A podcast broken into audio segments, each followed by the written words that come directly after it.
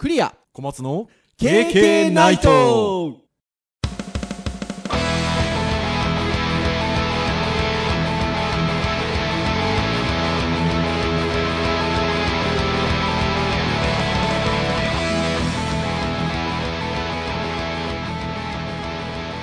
KK ナイト。はい、ということで、249回の配信となります。お届けをいたしますのはクリアと、はい小松です。どうぞよろしくお願いいたします。はいよろしくお願いしまはーい、ということで、今お聞きいただいたナンバリングでお分かりかと思いますが、すお。うんえー次回が、えーまあ、切り番。250回ということで、なんかね、この数字、皆さんなんか中途半端やなと思われるかもしれませんが、まあでも、大体ね、あの、昔少年ジャンプとか買ってた皆さんはね、1年が大体50何週とかっていうのは分かってらっしゃるかなと思いますので、それで言うと、まあね、250っていう切り番は、まあ、ほぼほぼ5年間ぐらいやってますよってい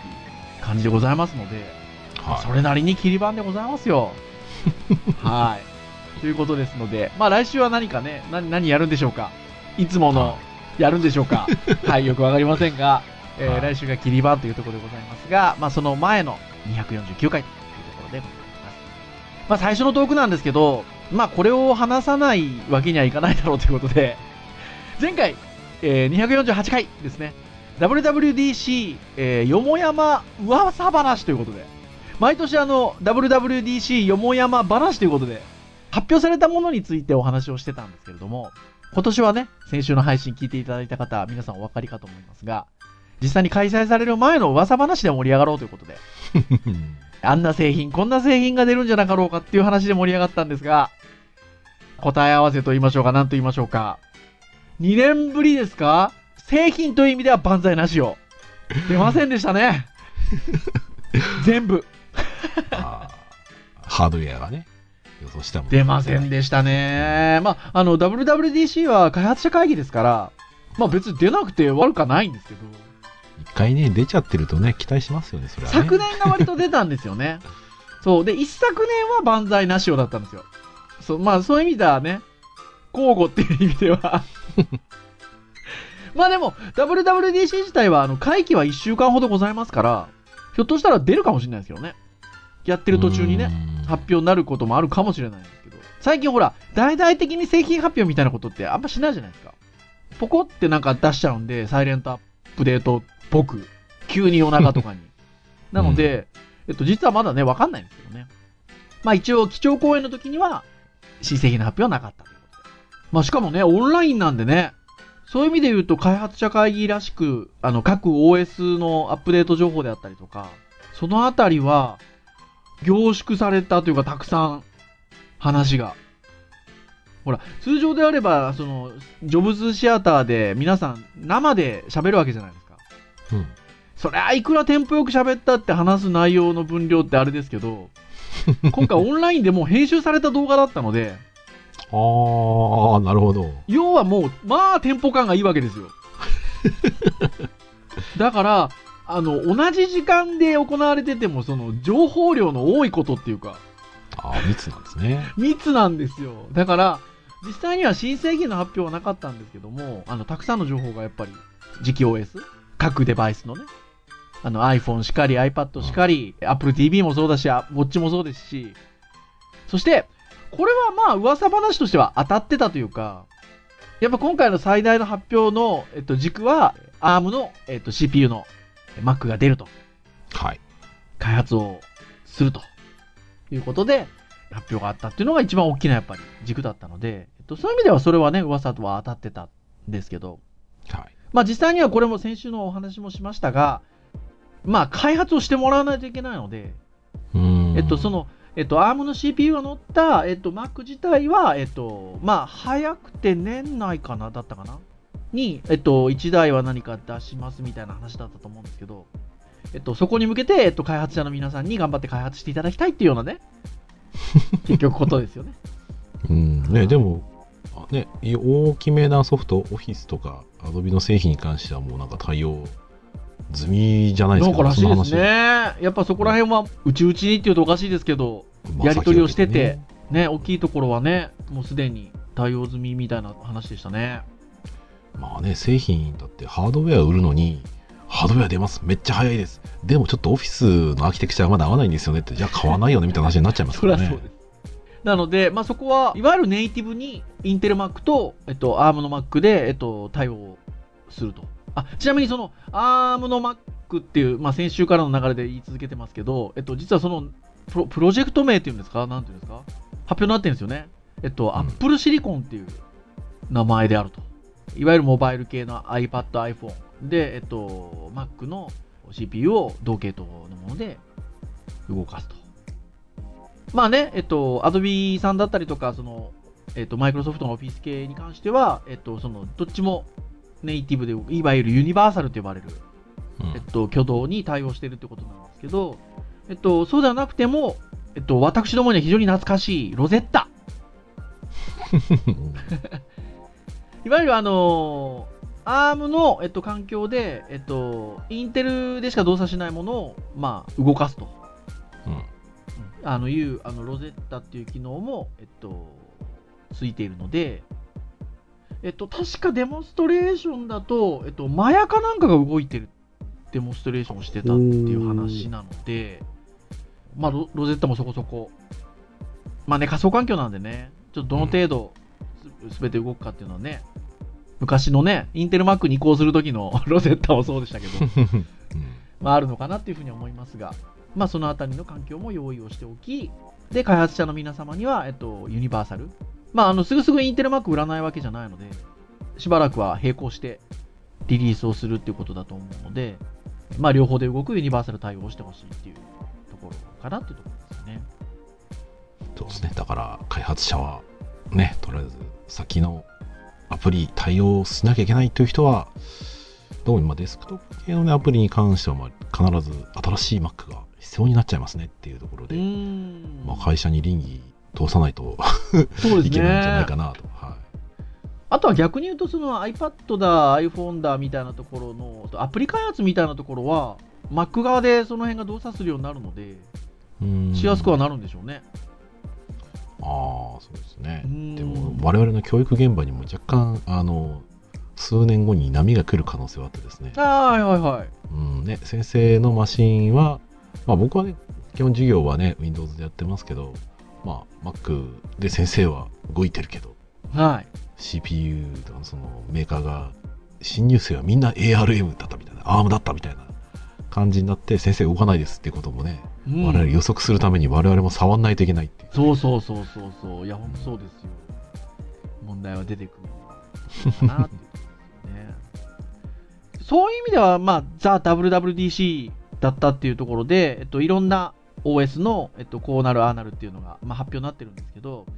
iOS なんかはね、14ですけれども、今度、えっと、ピクチャーインピクチャー対応していくとかっていうことだったりとか、動画見ながらね、他の作業ができるっていうことがついたりとか、結構これ面白いなと思ったんですけど、えっと、Siri の音声認識が向上して、オフライン状態でもリアルタイムで本音訳する機能がつくと。で、しかも日本語入ってるんですよ。入ってるんですよ。だから、この辺もやっぱり期待ですし、いろいろね、細々としたところが強化されるみたいですよ。すごいですね。オフラインで使えるって魔法のような話ですね。うん。あとは、えっと、iPadOS に関しても、えっと、Apple Pencil が割と進化するような話もあって、ほうほう。あの、いわゆる、えっと、文字を入力する入力欄に、Apple Pencil で手書きで書いたら、それがあの入力した文字に変換されるっていう、うーん。みたいななので、手書き感覚でバンバンバンバン文字入力していくみたいな。あとはね、WatchOS に関してはね、どうなんだっていうのはまだ出てないですけど、iPhone を返さなくてよくなるのかみたいなところは、うんあんまり言及がなされてないですけど、ちょっと今今時だなっていうところで言うと、えっと、WatchOS がなんかあの手洗いチェックができるようになるっていう。ああ、書いてありましたね。はい。まあ、そのあたり今時かなと思いますが、まあ、それを見て、あの、タイムライン、私の、あの、Facebook なんかのタイムラインだと、結構、あの、先生方が知り合いの、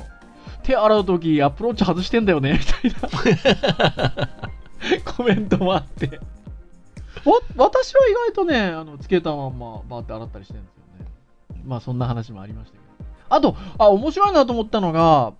あれも出なかったんですよね。あの、先週お話をしたところで言うと、えっ、と、AirPods Studio あの、いわゆるヘッドホン型の、えっあと、あ、はいはいはい、はい。あの、ものは発表されなかったんですけど、まあ、あの、製品は今回もうね、軒並み発表されなかったので、まあ、どっか秋口なりに僕はあのヘッドホンは出ると思ってるんですけど、あの、AirPods 絡みの話が1個あって、俺これすごいなと思ってて、AirPods のソフトウェアのアップデートがかかるらしくて、立体的に音楽が聞こえるようになるんですって。ほう。えっと、AirPods で聞いてる、それはあの、今のね、売ってる AirPods Pro のイヤホンタイプもそれをソフトウェアアップデートで対応するらしいんですけど、聞いてる空間、仮想空間作るんですって。で、例えばこう聞き始め、こうこの向きで音楽聴き始めるとするじゃないですか。この向きでって私今か、あの、小間先生にビデオ通話の状態で この向きでって言ってますけど、まあ、で、そうすると、通常ステレオだと、えっと、右から聞こえてくるもの、左から聞こえてくるものってあるでしょ？はいはいはいはい。で、それを右左だけじゃなくて、えっと、360度っていうんですかね、なんていうんですか？うーん空間的なことでさ制御するらしいんですよ。ほんで、普通、ヘッドホンしてたら、まあ、右から来てるもの、左から聞こえてるもの。えっと、首を振ったら、それそのまま右左がそのまま連動するじゃないですか。それが、えっと、仮想空間で流してるんで、はいはいはい首を振っても、音の定位が動かないんですよ。はいはいはいはいだから右から聞こえてきたものに対して右の方向を向くと、前から聞こえてるように聞こえるんですよ。はいはいはいっていう風に、えっと、音をこう、なん臨場感を出すんですって。うーんそれを面白いえっと、ソフトウェアでアップデートするんですって。変態ですね だから、ね、僕は残念ながら、あの、ビーツのプロを使ってますけど、いやいいいいいいものですよ、ねねそういいもんですよ。なんですけど、あの、AirPods Pro ね、大騒ぎだった時期あったじゃないですか。うんだからあの頃に手に入れてらっしゃる皆さんは、多分ソフトウェアアップデートだけでそれ対応するんですよ、おそらく。だから、なかなか面白いなと思ってですね。すごいですねますますこう VR の世界とかの没入感が半端そうなくなるそうそうそう、多分ね、そ、そことつなげていきたいんでしょうね。いやーこの辺の音響関係ぜひ学賞特別講義とかやってくんないかなああ、ほんとそうですよね。もともとね音のプロですからねはーい。ということで、あとはやっぱりあの、ARM 版の Mac ということで Apple シリコンですけどね。うん、というところかなっていうところでございます。まあなんかサファリが高速化されるみたいな話もあるんですけど、ほう Chrome の1.5倍速くなるとかって言ってるらしいんですけど、うん。ブラウザーはでももう、やっぱもう、使うブラウザー決めちゃってる感じですもんね、今ね。そうですね。僕ももうしばらくサファリ、まああの、iPhone とか iPad はサファリ使ってますけど、うんそうですね。うん、やっぱ、ま、デスクトップとかラップトップ版は Chrome 使ってるもんな、うん、っていうところがありますが、うん差別化がねものすごくでかいものがあれば別ですけど1.5倍かちょっとねなかなか慣れちゃってるものを手放すのと比べると考えちゃいますうねん、考えちゃいますね。みたいな、まあ、ところでございましたというところなので、まあ、このあたりがまずは発表になって、で、えっと、その開発者には、えっと、ARM 版の Mac、まあ、Mac、Apple シリコンが、えっと、搭載された、えっと、Mac mini がもう、あの、早々になんか手元に渡るようなので、えーまあ、それから開発がなされて、えっと、年内に、まずコンシューマー向けのやつが1台なり出るだろうって話なので、まあ、そこに期待かなっていうところでしょうかね。まあ、もちろん、あの、iOS は、えっと、iPad、えっと、時期14が発表になってるので、まあ、いつものあれで言うと、えっと、9月ぐらいにまた新型の iPhone 出るでしょうからね。そうですね。まあ、今度は 5G 対応するんじゃないですか？わかんないけど。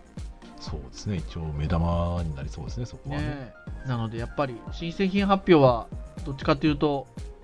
今回は万歳なしよで次行こうかなところじゃなかろうかなと、まあちょっとね現在の経済だったりとか、まあ、人の消費行動とかもちょっと若干見てるかもしれないですね、うん似てるかもしれないですね。うん今よりかは冬のボーナス商戦あたりにこうああでもそうかつもしれないですねけてくるから。ねっていうところかなっていうところでしたので、はい。い。まあ、ぜひあの皆さんいずれ噂されてたような製品は出るでしょうから、うん。まあ楽しみにね、していただきながら、っていうところかなと。あ、あ、あとあれ言っとかないといけなかった。その MacOS がはい。11になるんですよ。おついに結構にそれでかいニュースですよ何そうそうそうそうそう それ忘れてた今。10じゃなくなるんですよ。いよいよ。何年何年ぶりですか？何年ぶりですか？メジャーバージョン一番でかいバージョンあれなんて名前だったっけなしかも。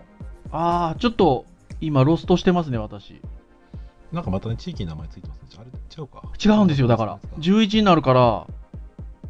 多分ね、なんか違いましたよ。なんとかさーですよ。うんなんかそれとそれなんかどっかの地域じゃ地域というか島じゃなかったでしたっあ、あれそうなんですか？けいやわかんないです 超超このポッドキャストをねあの前準備するのにうろ覚えっていうビッグサー、ビッグサほうー。ビッグサーって何ですか？途中からき途中から聞いたらちょっと沖縄の方言入っちゃうのかと思って本当ですよね。すごーい。これは、そうでした。これを言っとかないかんかったでした。はい、ああね我々ね OS9 の時代からまあ下手すると OS7 とかまあ6の時代も多少はかぶってるんですけどはい。あごめんなさい。小松先生合ってますよお。ビッグサーはね、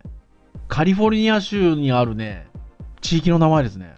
おおそれは継続なんですねなんかそうですね。変わってしまう感じもしますけど、ね、はまあでもテンの中でもね最初はねタイガーとかパンサーとか 動物でしたい。からあ、そうそうそうう、そうそうそう。途中から地域になりましたからね。うんはい。よかったです。収録中に答えを導き出すことができて。ニュースでしたっていうはい。ってなところでございますが、えーここからはちょっとガラッとお話変えていこうかなと思っておりまして。半分以上来てる気もしますけどねそう。まあ、あの、先週ね、あの、まあ、言うてもああいう話しましたので、ちょっと、まあ、あの、フィードバック的な話はしとかないといけないなということで、うん。まあ、あの、ほら、何週間か前にあった2本立てっぽい感じ？前半後半。ああ、はい。そうですね。っていうところで言うと、後半ちょっと、あの、ガラッとっていうか、あの、一応、ターンで言うと今日教育会なんですよね。うんそうですね、なので、後半ちょっと残り半分、後半戦はちょっと教育っぽい話を、つらつらっと軽く、ゆるくして、今日は終わろうかなと思ってるんですけど、はい。もうやっぱり今ね、その新しい科目も始まってるし、大学で言うと、オンラインだなんだっていうのは別にして、新入生が入ってきて、新入生向けの授業をやってたりとか、まあこの時期ですので、ゼミも担当しててまして、えっと、これからこう、最終的な卒業制作を望むにあたってっていうことでゼミ生に指導することもあるんですけど、まあいろいろとね、思うことがあるなっていう、こちら、こう、指導する側っていうと言い方があれですけど、僕たちって、できる限り何かこう気づきを与えたいなみたいなうん。ところがあって、で、はい。割と気づきっていう言葉ってどうなんだろうな。KK ナイトポッドキャストでたくさん出てきてるかどうかわからないんですけど僕とか小松先生とかがまあ普段話してたりとか、まあ、ひょっとしたらポッドキャストの編集会議とかなんかで話してたりするときには気づきっていう言葉って実は意外と使ってるはずなんですよね。で最近やっぱりその、えっと、ゼミ生とこうなんでしょうね、えっと、やり取りをしたりとかえっと、まあもちろんそれ以外のあの学年に対してもそうなんですけど、やっぱ改めて気づきっていう、なんか言葉が、こう、それこそ気づかされることが多いので、そうですね。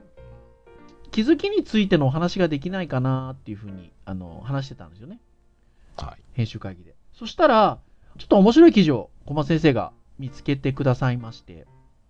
まあ、気づきと学びについてちょっとお話をしてる記事があったんですよね。で、これあの、そんなに新しい記事ではないんですけど、えっと、ヤフーさんって、あれはヤフーさんからお願いされてるのかな？個人の方がね、コラムっていう形で投稿してるニュース記事があるんですよね。うんまあライティングのね依頼を受けたりとかしてるんでしょうねうきっとね。ん、なんで、まあ、いろんな方が、ヤフーの、えっと、個人ニュース記事として、いろんなものをちょっとブログ風にと言いましょうか、コラム風にと言いましょうか、えっと、書いていらっしゃって、あの、いろんな方、本当はあの、よくよく以前からご存知の方であったりとか、あの、たくさん、あの、寄せてらっしゃるんですけど、私たちがちょっと気になっ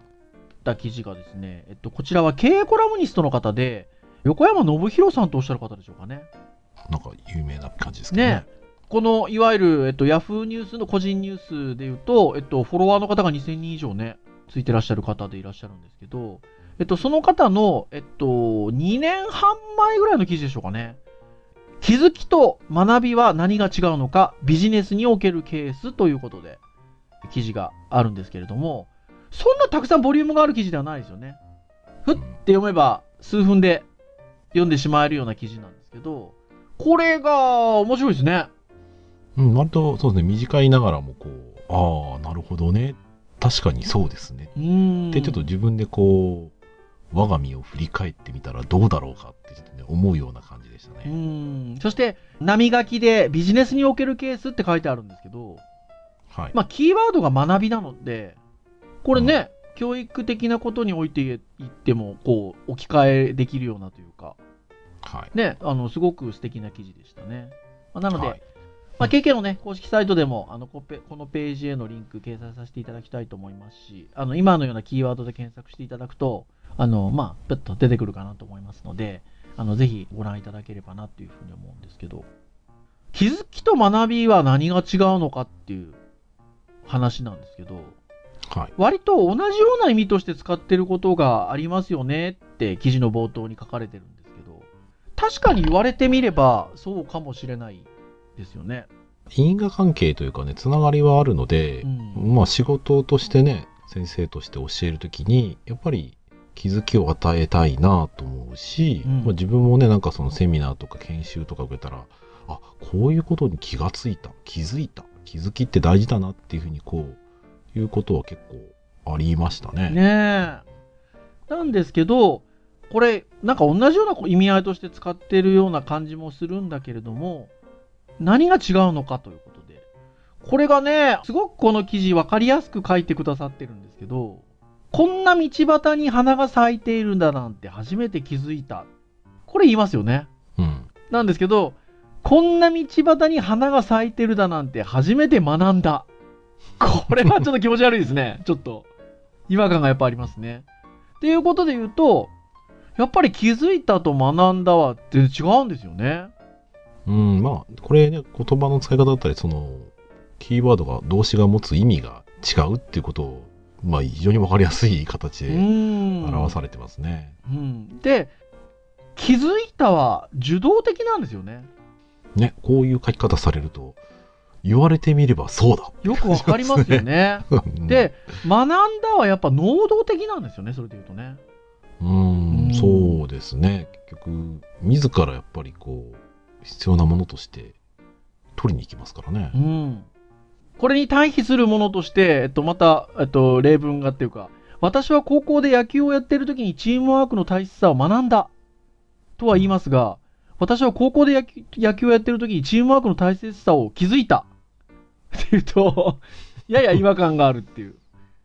まあ、に気づいたであればね、違和感ないんですけど、を気づいたってなると、やっぱおかしいんですよね。で、やっぱり自分が高校で野球をやってる時にっていう能動的な時にチームワークの大切さを学んだっていうことであるとやっぱり違和感ない。うん。うんだからそれで言うと、気づくことっていうのは、あの、能動的なもので、あ、ごめんなさい。えっと、逆ですね。えっと、気づくは受動的で、え学ぶは能動的なものであるっていううん、ことですよね。そうですね。うんだから、僕らがこう、何気なく使ってた、いや、学生に気が気づいてほしいんだよね。これやったらこう、いい気づきになるんじゃないかな。でも結局それって、その、まあちょっとね、誤解を恐れず言えば、僕らが、その、気づきを、まあややもすると与えてるっていうことになる。そうなんですよ。学生にとってすると自動的なんですよね。受け取ってるわけですよそう。ね。だから、それを、えっと、学生が自分の学びにするためには、えっと、気づきを与えるだけではやっぱ難しいってことですよね。気づきを与えることに意味はもちろんあって、あるんですけど。うん、でその先にあるものをつなげやすくはなるので、うん。多分人によってはそのまんま学びにつながりますけど、うん。多分人によっては気づいただけで学びにつながってないっっていうのをやっぱりこの記事は感じさせまいや、すね。本当なんですよ。で、うんえっと、受動的、能動的って言葉を使ってるのと同時に、今、小松先生がおっしゃっていただいたことを、またこの記事、あのすごく分かりやすく説明してるんですけど、要は、気づきは点であると。えー学びは線であると。イメージできますね。これね、僕ね、本当にね、パクったわけじゃなくて、はい。僕はその知識は点でしかなくて、うん。実際にその行動実際に手を動かして、うん。えー学ぶことで実際それがつながっていくって話はうん。実は結構前からしていて。知ってそう、してますよ、してますそう。そうそう。で、だから今、だからねそう、今だから小松先生がおっしゃった、あの、ことも、そのままそうですし、で、えっと、まあ、それがね、えっと、この記事においても、あの、その、点火線火っていうことを言っていて、おうん。これがだから分かりやすい。そう、だから、うん気づきをたくさん与えると、まあちょっとここのその指導者側からっていうか、教員側からの目線で言うと、えっと、気づきをたくさん与えるっていうのは点をたくさん与えてるわけですよね。なんですけど、えっと、その点と点を結ぶことが例えばできない。まあ、ま、学びっていう意味で言えば線、線であると言えば、えっと、結ぶことができなかったりとか、えー結ぼうという意欲を持たせることができなかった場合には、なかなか学びの場に置いて、置いて言えばそれは難しいなっていう、その、だから、気づきをたくさん与えることだけをやっぱりゴールにしては、まあ当たり前なんですけど、ダメだなっていうのをやっぱすごく気づかされますね。ねうん。そうそう我々これを、ね、学びにするためには行動しなきゃいけないですね。そうです。いや、本当に。今気づいちゃいましたねいや、本当そうなんですよね。だから、やっぱり、そこを、ちゃんと押さえとかないといけないなっていうのが、ね、大事だなと思いますね。うんうんなんで、まあ多分、各ね、先生方は多分教材作ったり課題出したりとか、フィードバックを返すことで、おそらく学びのその場所を多分作られてる方もきっと多いと思うんですけど、うん僕なんかやっぱりそれもやってないわけじゃないんだけど、ただそれを意識してたかどうかって言われると、実は気づいてほしい。そしてその後それを身につけるために、ね、あの課題とかやって、それでフィードバックするってことしたんだけど、これ実は、その、まず、学びを得るために必要な条件として、まずは気づいてもらう。うん。で、気づいた後に、ちゃんと行動してもらうための、うんその学びのポイントを僕らはうんきちんと理解して与える、うん。与えるって言ったら結局まだ気づきで終わっちゃうんですけど、うんやっぱそこは学生なり生徒なりなりが自分たちで動くことを想定した投げかけであったりとか、まあその課題であったりとか、うんフィードバックみたいなものをうん与えて初めて学びにつながるっていうふうに、もう自分たちがやっぱり意識しないと、うん学生たちも、あ、この先生の授業聞きやすい、なんか耳に入ってくる。うん。でもなんか結局それが最終的に何かに生かされることはなかった。はいはい。って言ったらこれは気づいてるだけで学んでないですよね、きっとね。聞いているが分かっていない。なんかね、そんな話に近いです本当そうなんかですうんだから、もちろんその、えっと、学びの、学びというか、学びのステージっていう言い方しちゃうと、またちょっとここではややこしくなっちゃうんですけど、さっきの話で言うと、今ほら、1年生、新入生入ってきて、まあ、新しい科目始まったりとかしていると。その人たちには、例えば、気づきが多くてもいいのかなと思うんです。今の段階だと。はい。その、そのインプットみたいなところで、えっと、気づきをたくさん得てもらったりとか、楽しさっていうのをたくさん知ってもらって、えっと、その上で、この後の学びにつなげていってもらえばいいのかなと思うので、うん。あの、そういう皆さんに対して気づきを多く与えるのは、まあ、叱るべきだと思いますし、じゃあ、はい。ゼミ生はどうかっていうと、ゼミ生はやっぱりもうね、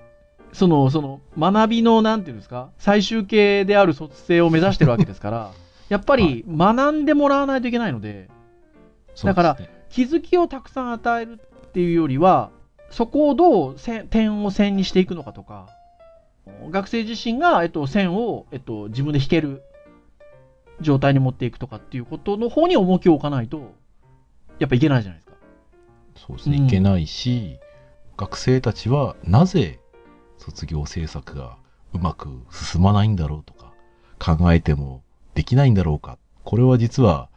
インプットしてるものを見て面白そうだなと思ってるんだけど、やっぱり次にその行動を起こしてないがゆえに、その先のまたさらにステップの気づきが得られない。はい結局多分それって気づいて行動して気づいて行動してっていうのはどんどんどんこうサイクルでなってそこにどんどん学びがきっとあるんでしょうけど、僕らがきっと怖いのは、うん学生たちに「よーし卒業制作考えろ、うんね、やれ!」うんって言うんだけど、うん僕らが思ってる卒業制作やそのなんだろうなことって結局インプットを増やしてそこに気づいてそこで面白いものがあったらそれをね広げていくとかうん。いろいろ考えるんですけど、うん。でも学生からしてみたら彼らなりにこう面白いなとかやってみたいなとかっていうのはあるんだけど、うん。実はまだそこがもしかしたらあの気がついてない可能性があるわけです、うん。うん。そういうねなんか種面白そうな企画の種にをポッと持ってきて、うん。気づいてるもう一番危険なのは僕らがそれはそれ面白いねって言って先生だけ気がついちゃう、うん。で学生はあのなんとなく気づいてるんだけど行動に起こすほどは気がついてないっていう感じは若干僕らもね、あの感じるところああるので、りますよね。まあこれは多分教員もそうだし学生もきっとその能動的であること、うん、っていうことが実は自分の気づきを増やし学びを増やしっていうことにやっぱりつなげていかないといけない。だから僕らはもうどんどんその分かってないんであればやっぱ動かさなきゃいけないですよね、うん。どんどんね、本当そうですね。うん。なので、そういうことをやっぱり考え出すと、非常に奥が深い。なっていう、やっぱり。うん。そうだから僕ねこの今日話をしていてますますねサマーキャンプをやっぱりやりたいなと思うんですよね生でね。オンラインももちろんいいんですけど、うんどうしてもオンラインの良さを生かそうとすると気づきの方に寄りそうだなって気がしていて、はいはい。そう。より大きな動きって単純にそのねあのみんなで気がついて自分で勉強しようっていうのもあるんだけど、うん。ぱコミュニケーションだったりとかねこれ面白かったよねこれやってみようかやってみようぜみたいな。うん。そういうところが実は僕らがやってるねそのサマーキャンプの学びのポイントって実はそこにあるんじゃないかなって気が最近これを聞いててすごく思っていて。ですね。ーやれたらいいな。ちょっとちょっとあの場所が使えるかとかね。学生のその使用条件学生に使ってもらうための条件をちょっと学校と話さなきゃいけないですけど、うん。まあできたらやりたいですねそうですね。うん、っていうところかなと思います。なので、あの、まあ、後半ということで、えーはい。気づきと学びみたいなところでお話をしていったんですけれども、とまあなんか、あの、軽くお話をしたんですけど、あの、永遠のテーマとまでは言わないですけど、しっかりと付き合っていかないといけないテーマなのかなっていうふうには思いますので。ね。当たり前のようで当たり前でない話だと思います、うん。これは、まあ、気づ 気づき、じゃあだからって気づきが大事じゃないかというと気づきは大事なので、そうですね、うん、そうそう、なので、あの気づきももちろんあの意識をしないといけないですし、ただ、えっと、私たちが気づきだけをたくさん与えればいいかっていうと、あのそこはやっぱね、学びにつながりづらいっていうところなので、だからもしかするとまあ僕も悩む時ありますけどなんで学生は生徒はこのね僕の授業聞いて動いてくれないんだと悩んでる先生 もしかしたら気づいてるかもしれないですけどその先の行動は先生はもしかしたらその次に動くことを分かってるけどもしかしたら学生や生徒さんはねそれに気づけない、うん、うん。先生が与えられた与えたものに関しては自動的には気づいている。うん、面白い。うん、でもその先にその子が学ぶための動きだったりとか仕掛けみたいなものは先生は分かっているんだけど学生はそこに気がついてないかもしれない。ですね、うん、意外と深い話だ。ファシリテーション、ファシリテーション、ファシリテーション。そうですね、まあ、そこの体験から多分きっと少しずつ学びが出てくるんじゃないかなって気がしますけどね、うん、そうですよね。うん。っていうところかなというふうに思った次第でございます、私ども。はい。はい、ってなところでしょうかね。はい。では以上といたしましょうかね。KK ナイトは毎週木曜日に配信をいたしております。えー公式サイトアクセスをしていただけますと、プレイヤーがサイト上にございますので、直接、えー聞いていただけます。新しい、えー Apple Podcast であったりとか、えーその他、えーと購読登録サービスで、えー購読登録していただけますと、えー配信されるや否や、はい、えーご使用の端末にダウンロードされますので、お好きなタイミングで聞いていただけるというところでございます。いよいよ次回は切り板250回ということで。ね準備しないとえ。いろいろな意味で というところではございますが、まああの、番組的な、まあ、一つのアニバーサリーということで。はい。まあ、2回ぐらいありますね。えーこの切り版と、えー周年。うん。そうですね。だんだんだんだん毎年毎年こう離れて離れていきますよね。最初は近かったんですけどね。はい。というところでございますが、まあ、一つのアニバーサリー、はい、次回でございますので、まあ、楽しい配信にできればと思っておりますので、皆さんもお付き合いいただければ、というところでございます。はい。はい。それでは以上といたしましょう。お届けをいたしましたのは、クリアと。はい。小松でした。それでは次回、250回の配信でお会いいたしましょう。皆さん、さようならさようなら。